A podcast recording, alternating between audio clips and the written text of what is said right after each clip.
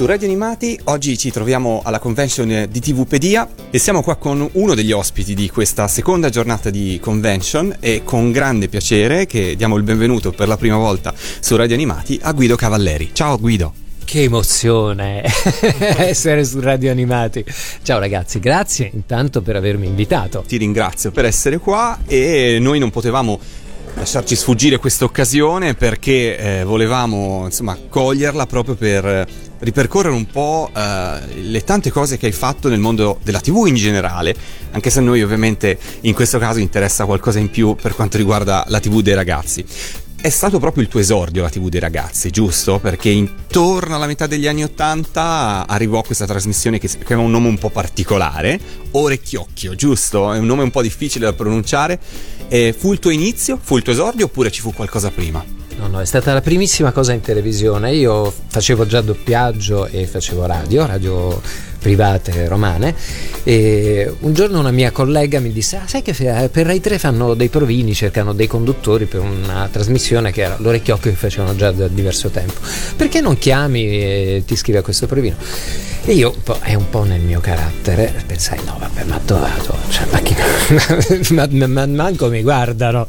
E quindi non chiamai. Poi passarono un po' di settimane un giorno che ero particolarmente giù di morale perché erano successe una serie di cose de- reagì dicendo sai che ti dico io vado a fare questo provino. Telefonai al numero che mi avevano dato, presi appuntamento, andai, portai il curriculum che all'epoca era proprio quattro righe, una foto scattata al mare, cioè sai quelle cose così.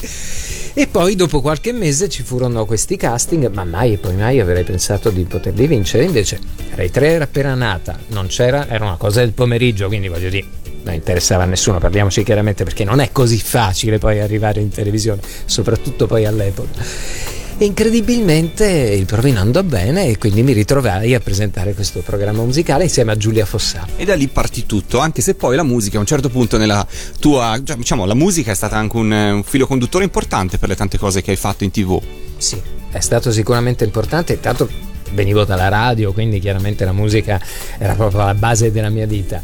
E poi L'Orecchiocchio era un programma nel quale abbiamo ospitato tutti gli artisti internazionali, anche italiani grossi che erano stati a Sanremo, per esempio. Ce n'è uno in particolare che ricordi più di ogni altro, che magari ti emozionò, ci fu qualcosa di particolare? Beh, mi ricordo che qualcuno era proprio una matta perché poi erano gli anni 80 quindi arri- però preferisco non fare nomi. Arrivavano conciati in una maniera pazzesca. Eh, no a parte questo devo dire che per esempio una persona con cui eh, nacque poi anche un rapporto di amicizia per esempio fu Riccardo Cocciante che fu una persona ci conoscemmo proprio per lavoro e Riccardo è una persona estremamente sensibile profonda e quindi abbiamo avuto occasione poi anche in seguito di vederci su successivamente.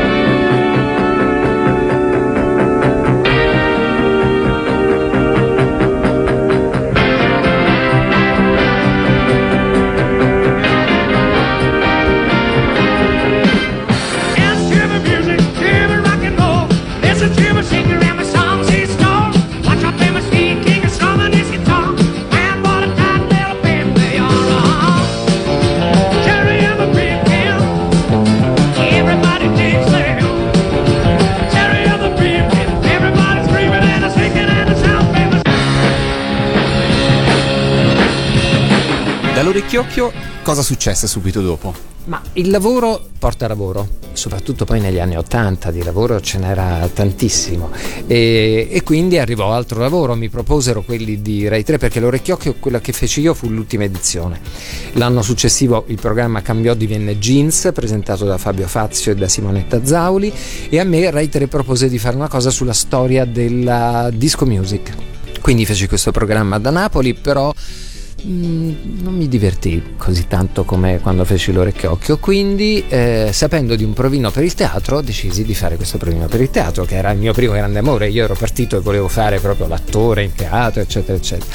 Anche questo provino andò benissimo, incredibilmente con Cobelli e, e quindi vinsi il provino e mi trovai per una stagione intera a fare questa tournée prodotta dal Veneto Teatro con Ottavia Piccolo e Corrado Pani, uno spettacolo grosso. Io era la primissima cosa che facevo in teatro, ma ero il quinto nome in cartellone, che voglio dire, su una compagnia di 30 non era poco. Fu l'unica esperienza teatrale perché poi lo spettacolo venne ripreso l'anno successivo ma io non accettai di rifarlo perché nel frattempo arrivarono altre proposte tra cui sempre musicali c'era Music Box che era uno dei primissimi canali che trasmettevano videoclip e mh, mm, trasmetteva via satellite da Londra e una, mm, un'azienda italiana decise di fare la versione italiana di questi programmi in accordo con Music Box e quindi io lavorai per, eh, per questo canale che si chiamava in Italia Super Six e facevo la versione italiana di questi programmi. È un, un canale mitico perché poi ha trasmesso anche tante serie animate per cui gli appassionati di TV conoscono e ricordano benissimo quella trasmissione che eri, ehm, tu conducevi in compagnia di altri personaggi che poi sono, hanno continuato nel mondo dello spettacolo, se non sbaglio c'era una giovanissima Federica Panicucci. Bravo, c'era una giovanissima Federica Panicucci, c'era una giovanissima Carlotta Brambilla che io poi ho ritrovato nei programmi Mediaset perché lei faceva Bim Bum Bam quando io facevo Ciao Ciao. Eh, no, forse di personaggi famosi che poi diciamo sono diventati famosi eh, ci, possiamo fermare, ci possiamo fermare qui. Poi c'erano invece dei persone, personaggi che erano già famosi come Gianni Riso, come Alex Peroni, che radiofonicamente erano già delle star praticamente. E poi il tuo ritorno in Rai. Perché eh, quel programma che io facevo su Super Six lo vide il capostruttura di Rai 1 e un giorno io ricevetti una telefonata dalla responsabile della fascia ragazzi di Rai 1 che collaborava appunto con Scaffa, questo era il cognome di questo dirigente, la quale mi disse ah il signor Scaffa l'ha vista in onda, vorrebbe incontrarla, proporle un lavoro. E così fu. E da lì mi ritrovai eh, per due anni all'Antoniano di Bologna dove feci Sabato dello Zecchino insieme a Venin Bianchi, Lisa Russo e Gianfranco Agus. Cosa ricordi di quel cast e in particolare di Aveninchi? Vabbè, di Aveninchi è un mito per me, nel senso che me la ricordavo perché la vedevo negli sceneggiati in bianco e nero ancora quando ero piccolo, per cui ero anche un po' intimorito. Lei invece era proprio una che ti metteva subito a suo agio, eh, molto simpatica, molto alla mano, assolutamente anticonformista, eh, per cui scherzava su qualunque argomento e una persona di una generosità come poi non ne ho mai più incontrate, soprattutto in questo ambiente, dove la generosità non è proprio una delle caratteristiche principali. E di Ave ho un bellissimo ricordo, sicuramente. Com'è bello andare in giro con le toppe nei blue jeans ed un sacchettino di popcorn. Puoi puntare verso il chiosco bar per parlare di rockstar. Sai che bello se domani la mia squadra vincerà. Pensa a quante feste qui in città. Sabato si vive anche così, è lontano il lunedì.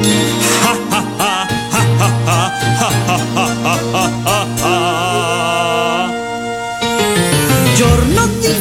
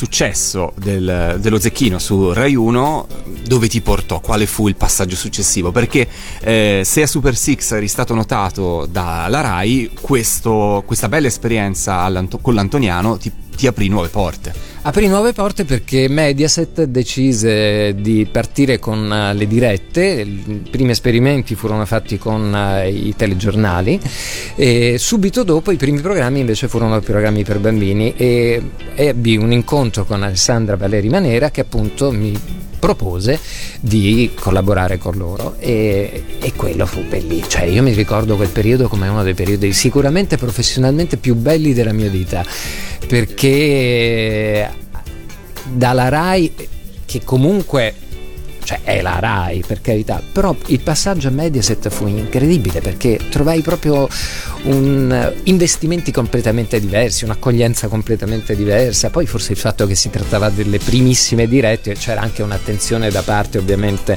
no, dei- dei- degli altri dirigenti di un certo tipo quindi è stata un'avventura bellissima Mi piace viaggiare sul treno. Ci siamo tutti? Tutti a? Dai,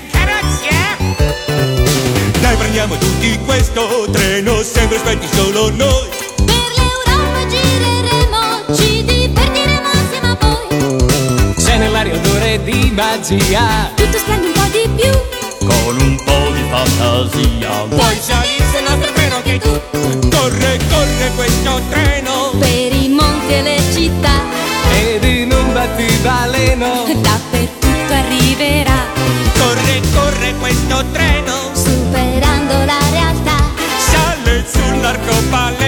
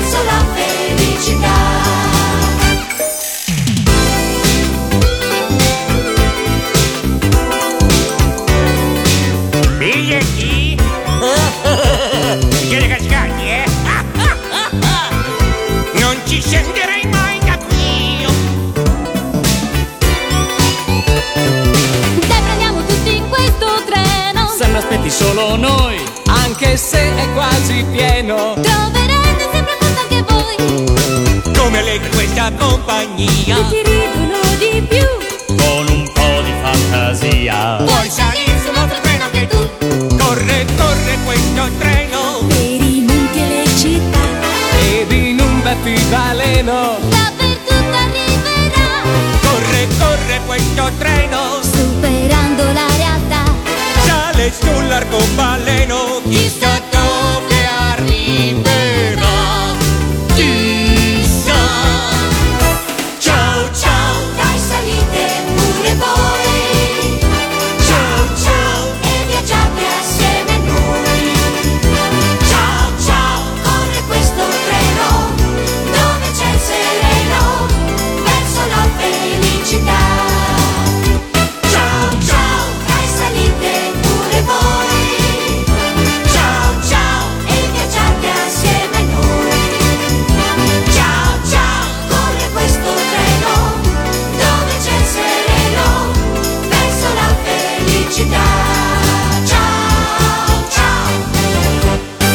Alessandra Valeri Manera come la trovasti? Perché è una persona che aveva un, un carattere eh, molto deciso, era- aveva le idee molto chiare. Come fu il rapporto e il colloquio con lei?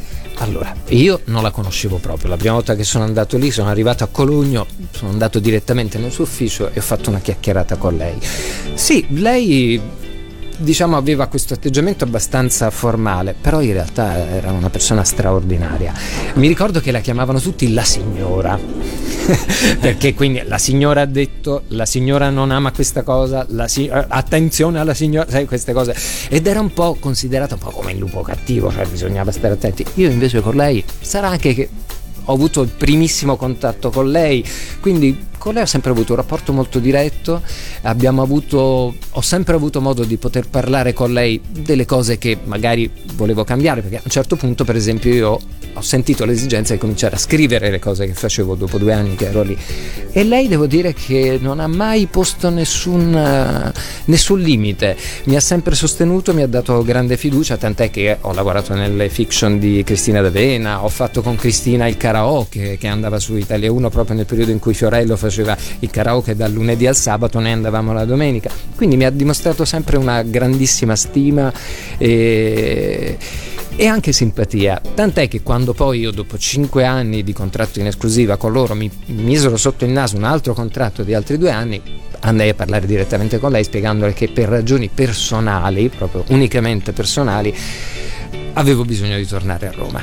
Perché io per Mediaset mi ero trasferito a Milano, invece a quel punto avevo bisogno di tornare a Roma e quindi lei mi disse non sto neanche a rilanciare sotto nessun punto di vista perché se si tratta di questioni personali massimo rispetto. Quindi ci siamo poi salutati e lasciati in ottimi rapporti. Senza saltare subito a cosa successe poi a Roma, eh, volevo sapere la tua esperienza all'interno di Cristina l'Europa siamo noi, che fu eh, l'ultimo telefilm che Cristina realizzò, però dal punto di vista tecnico aveva la particolarità di essere il primo telefilm ad essere girato in presa diretta. Per cui se hai un ricordo particolare del- di questo telefilm, del set, eh, di cosa accadeva, Tu sai molte più cose di quelle che so io, in realtà, perché io per esempio questi dettagli non li conoscevo. Ma io ti- mi ricordo che, tanto non ero mai stato sul set di un telefilm, o comunque di una fiction, eccetera, eccetera, ed è completamente diverso dalla televisione, dal condurre programmi, eccetera. Quindi mh, rimasi immediatamente colpito da come era strutturato proprio il lavoro. E, e poi anche quello fu però divertente, cioè la cosa bella, devo dire, quando lavoravo a Mediaset era proprio questo, cioè il fatto che al di là di tutto ci si divertiva. E secondo me questo poi arrivava.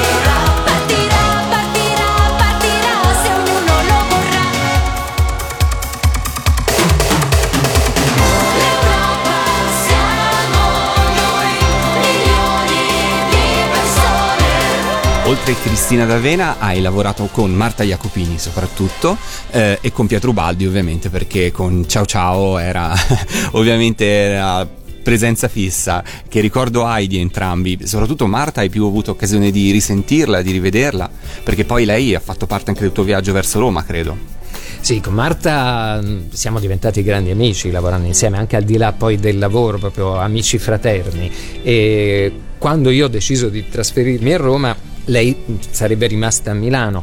Poi le cose si sono ev- evolute in una maniera che neanche io mi aspettavo e, e quindi la chiamai a Roma per fare la cosa che io avrei dovuto seguire unicamente come autore inizialmente, perché il conduttore di Zap Zap per il quale io ero stato chiamato da Tele Monte Carlo era, doveva essere Marco Bellavia, che invece alla vigilia delle registrazioni non accettò perché accettò invece una controfferta di Mediaset, quindi rimase a bim bum bam. Come arrivò per te la chiamata a Telemonte Carlo per condurre quella che sarebbe stata la prima trasmissione di ragazzi per quel canale? Guarda, è arrivata in maniera molto semplice perché io ho chiuso il mio rapporto con Mediaset a, a Milano dicendo se c'è la possibilità di fare delle cose su Roma sono disponibile, ma tutta la fascia ragazzi si produceva a Milano, quindi in realtà non c'erano alternative.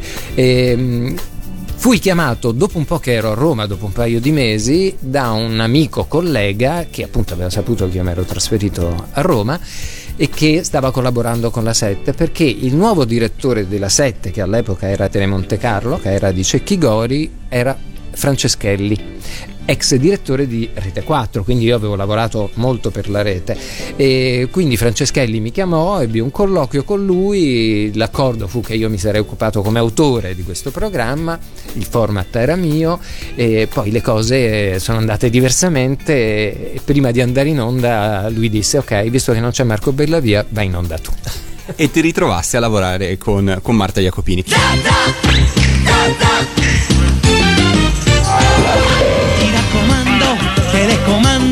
Di farmi divertire, di farmi immaginare come il mondo. In due secondi ti trasformi da bimbo in pirata, da indiano fino al grande Superman. E allora Zazza, gli amici sono tutti a casa mia. Zazza, quanti cartoni a farmi compagnia.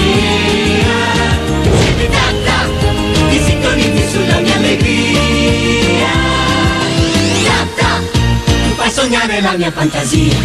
Sei pompetoso, tu sei uno schianto, Il tasto del tuo cuore lo spingo quando accendo la tv.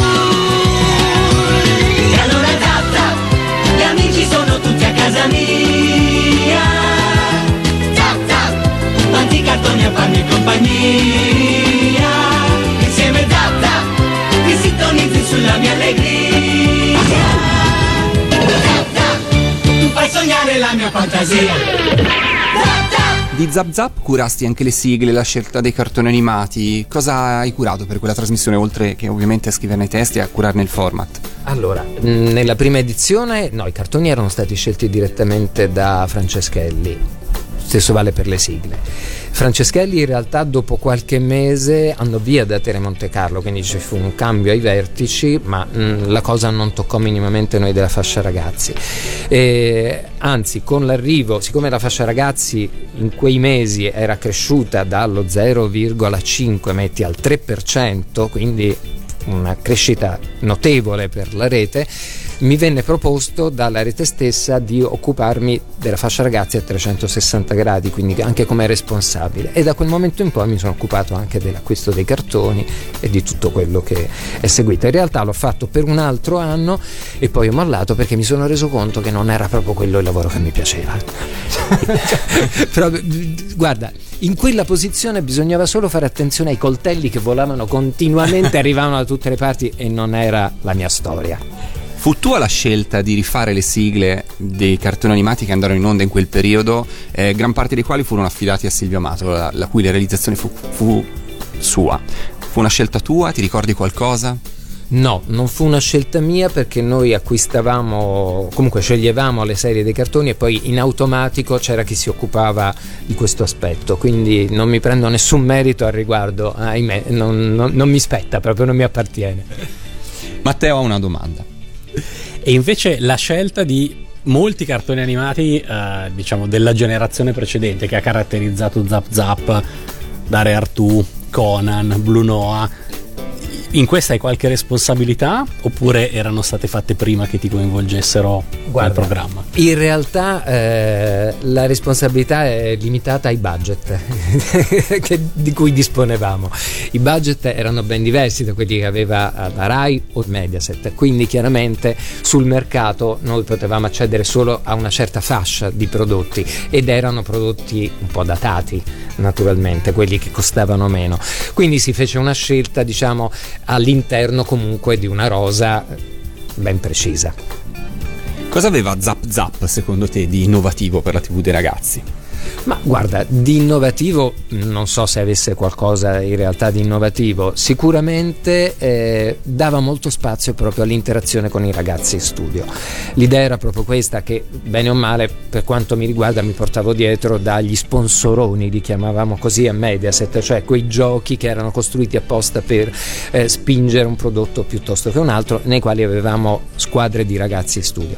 La mia proposta fu proprio quella di puntare su, su, questo aspetto e fu una proposta vincente, si rivelò poi vincente e anno dopo anno abbiamo sfornato tutta una serie di format, anzi edizione dopo edizione, perché non erano tanto annuali quanto semestrali.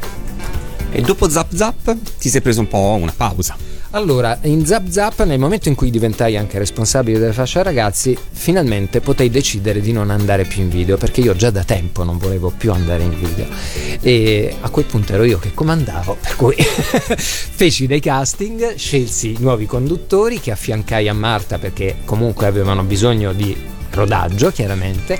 La stessa Marta prese la palla al balzo dicendo anche io voglio dedicarmi ad altre cose, per cui continuò nella stagione successiva per un po' a fianco di questi ragazzi che poi invece decollarono da soli.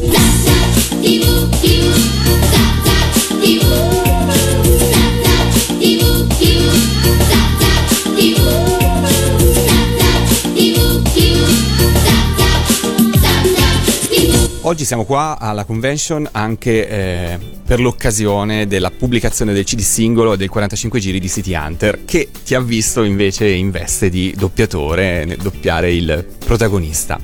Che ricordo hai di quell'esperienza di doppiaggio? Beh, intanto mi ricordo com'è nata questa cosa. Allora, era, erano già due anni che io lavoravo a Mediaset e andai a battere cassa da Alessandra Valeri Manera dicendo senti qui ci passo la giornata cioè entro qui dentro alle 9 del mattino ed esco alle 10 di sera 7 giorni su 7 ma non è che si può rivedere il mio compenso perché io avevo un contratto di tre anni quindi era già tutto definito.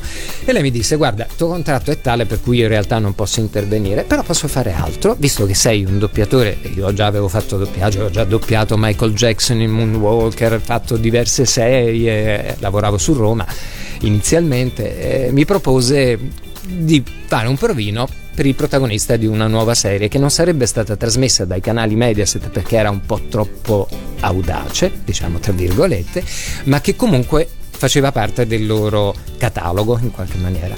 E feci questo provino, il provino andò bene e quindi diciamo anziché darmi l'aumento mi fece fare questa serie per riequilibrare un po' questo aspetto.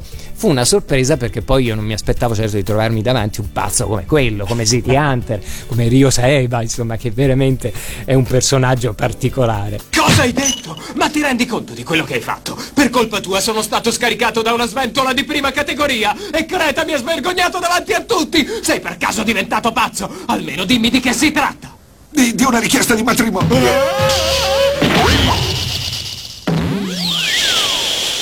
Deve uccidere me per sposare te? Ma che è una pazza! Ti capitava di riguardarti in tv sia nel doppiaggio sia in quello che facevi in- come conduttore? Sì, sì, sì, lo facevo, anzi eh, abitualmente registravo delle cose e le rivedevo proprio per correggere poi tutta una serie di cose che mm, magari non mi piacevano, pensavo che potessero essere migliorate. Quindi questo era l'aspetto con il quale diciamo, riguardavo o riascoltavo le mie cose. Ti fu chiesto di eh, interpretare sigle, oltre a quelle ovviamente legate a Ciao Ciao, e cosa ricordi dell'aspetto musicale con Alessandro Valeri Manera? Allora, con Alessandra in realtà eh, le uniche cose musicali che abbiamo fatto erano legate alle sigle dei programmi, che cambiavano poi di anno in anno. Ma io venivo dalla banda dello Zecchino, dal sabato dello Zecchino si chiamava così, dove in realtà ballavo e cantavo. Perché Lisa Russo era una showgirl e quindi mi chiesero di fare anche questo. Io avevo studiato da ragazzino come attore preparazione di attore. Avevo fatto anche danza e canto senza né essere un ballerino né un cantante. In quell'occasione invece ci furono tantissime, occas- tantissime situazioni nelle quali mi fecero cantare e devo dire che fu una bellissima esperienza che adesso potrò rigodermi eh, tornando a Roma mi ascolterò questo cd che mi è stato regalato proprio da TVpedia. Eh sì. con tutte La, le sigle. la banda della TV? Esatto, all'interno del quale ci sono canzoni, adesso andrò a rivedermele, a riascoltarmele perché neanche me le ricordo, in cui io faccio anche il cantante, ti rendi conto? No, no, ricordo benissimo ed è un, un bel periodo della TV dei ragazzi. Io giocavo a tamburello tra il mare e la sabbia quando venne un cagnolino e la palla rubò. Io correvo in bicicletta quando ecco che rabbia ci si mise un chiodino e la gomma scoppiò. Ora cosa si può fare? Noi vogliamo giocare e poi ridere e scherzare, ma dove si va? Ci sarebbe un posticino laggiù in riva al mare dove c'è una cosa che ti fa dire wow!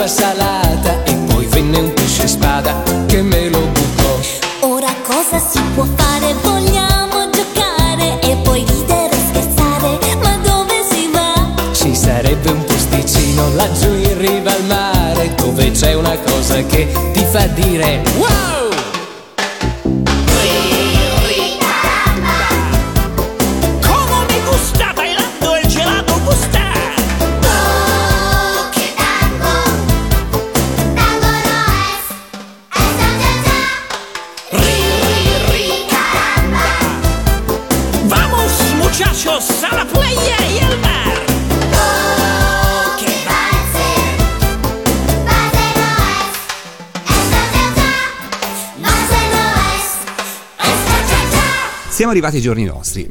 Ti abbiamo perso a un certo punto perché tu l'hai detto, hai fatto proprio una scelta, sparisco dal video. E cosa è successo? Dove, dove sei oggi? Cosa fai di bello?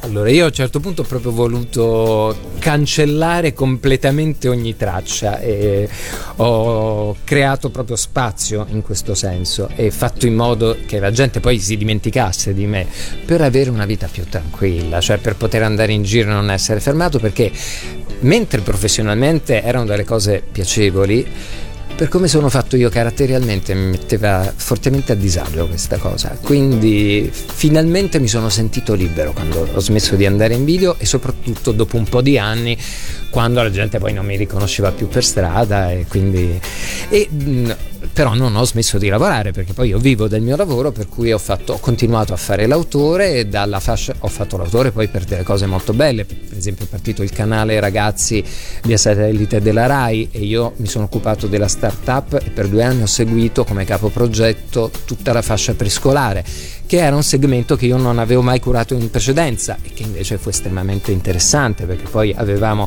un'equipe di psicologi che ci affiancavano per la scelta del linguaggio, per la scelta delle cose, quindi fu una bellissima esperienza. Poi a un certo punto mi chiamò Cecchi Paone, Alessandro Cecchi Paone, perché mh, Macchina del Tempo eh, veniva completamente rinnovata, dovevano rafforzare anche gli ascolti per poter riuscire a sopravvivere nel prime time e quindi avevano puntavano tutto diciamo sul formato famiglia e per prendere la famiglia puntavano sui giovani, sui ragazzi però avevano bisogno di rendere semplici gli argomenti che venivano trattati, che andavano dalla scienza all'archeologia, alla natura. Quindi Alessandro, che io conoscevo da tantissimi anni, mi contattò chiedendomi proprio questo, cioè aveva bisogno di qualcuno che rendesse comprensibili i contenuti che diversamente magari erano un po' più ostici, soprattutto per un pubblico così giovane.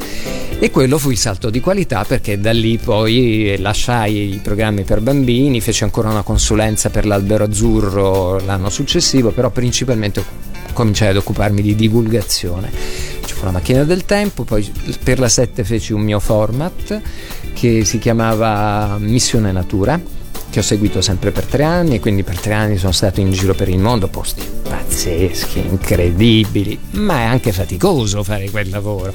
Per cui dopo tre anni ho detto no, voglio stare un po' a casa, voglio cercare di avere una vita normale, di, ave- di andare in palestra, di inco- incontrare i miei amici, perché poi questo andare alle convention per questo lavoro è bellissimo ma questo lavoro ti assorbe al 100% cioè eh, è una scelta di vita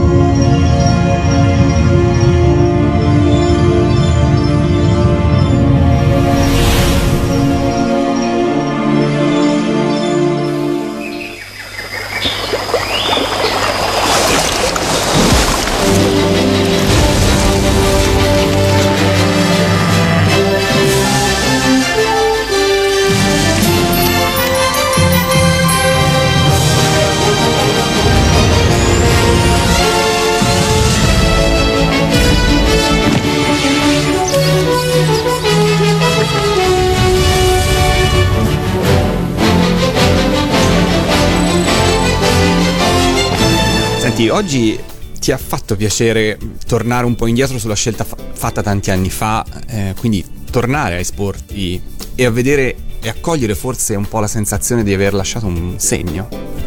Guarda, questa sensazione l'ho avuta diverse volte nel corso degli anni, soprattutto poi per quanto riguarda City Hunter, perché eh, hanno tentato di contattarmi, di raggiungermi, ma io ero sempre irraggiungibile, come dicevo, però ci hanno provato in tutti i modi i fans della serie, dimostrando un affetto incredibile. E io, per ragioni mie, mantenevo sempre una certa distanza, finché a un certo punto un ragazzo, proprio anche appassionato di City Hunter, ma anche di Ciao Ciao, perché seguiva Ciao Ciao eh, quando appunto lo presentavo, a- aprì una pagina Facebook dedicata al Guido Cavalleri Fans Club, figurati. Eh, a un certo punto è riuscito ad avere contatti con me, quindi lì diciamo c'è stata un po' una riapertura mia, nel senso un rivedere le cose, ormai erano passati talmente tanti anni che la gente, voglio dire, i più si erano dimenticati, quindi potevo vivermi la cosa in maniera molto più, più tranquilla. Guido, io ti ringrazio per essere stata qua con noi su Radio Animati. Abbiamo fatto un bel percorso nella TV dei ragazzi. Che veramente, se- credo tu sia stato uno veramente dei pochi a aver toccato Rai, Mediaset, Telemonte Carlo. Hai fatto veramente un, il satellite. Figurati, veramente in pochi possono vantare questo curriculum. Io spero che il tuo. La tua parentesi non sia assolutamente chiusa in questo mondo e chissà, magari dai viaggi tornerai a occupartene di nuovo. Ma guarda, io mi auguro, mi auguro che per la TV dei ragazzi vengano fatti nuovi investimenti, perché in realtà è spenta la TV dei ragazzi, cioè ci sono tanti canali ma che mandano solo cartoni, non esistono più le produzioni pensate e dedicate proprio ai giovani. E secondo me è un peccato perché sono proprio quegli gli anni della formazione, quindi riuscire a far passare una serie di concetti in una chiave che può essere comunque l'intrattenimento, il divertimento, il gioco, eccetera, è importante. Quindi io mi auguro che possa comunque si possa in qualche maniera ritornare attualizzandola, quindi rendendola ovviamente una 2.0, 3.0, eh, la TV dei ragazzi, perché no? Grazie a voi. Grazie ancora a Guido Cavalleri su Radio Animati. Grazie, ciao.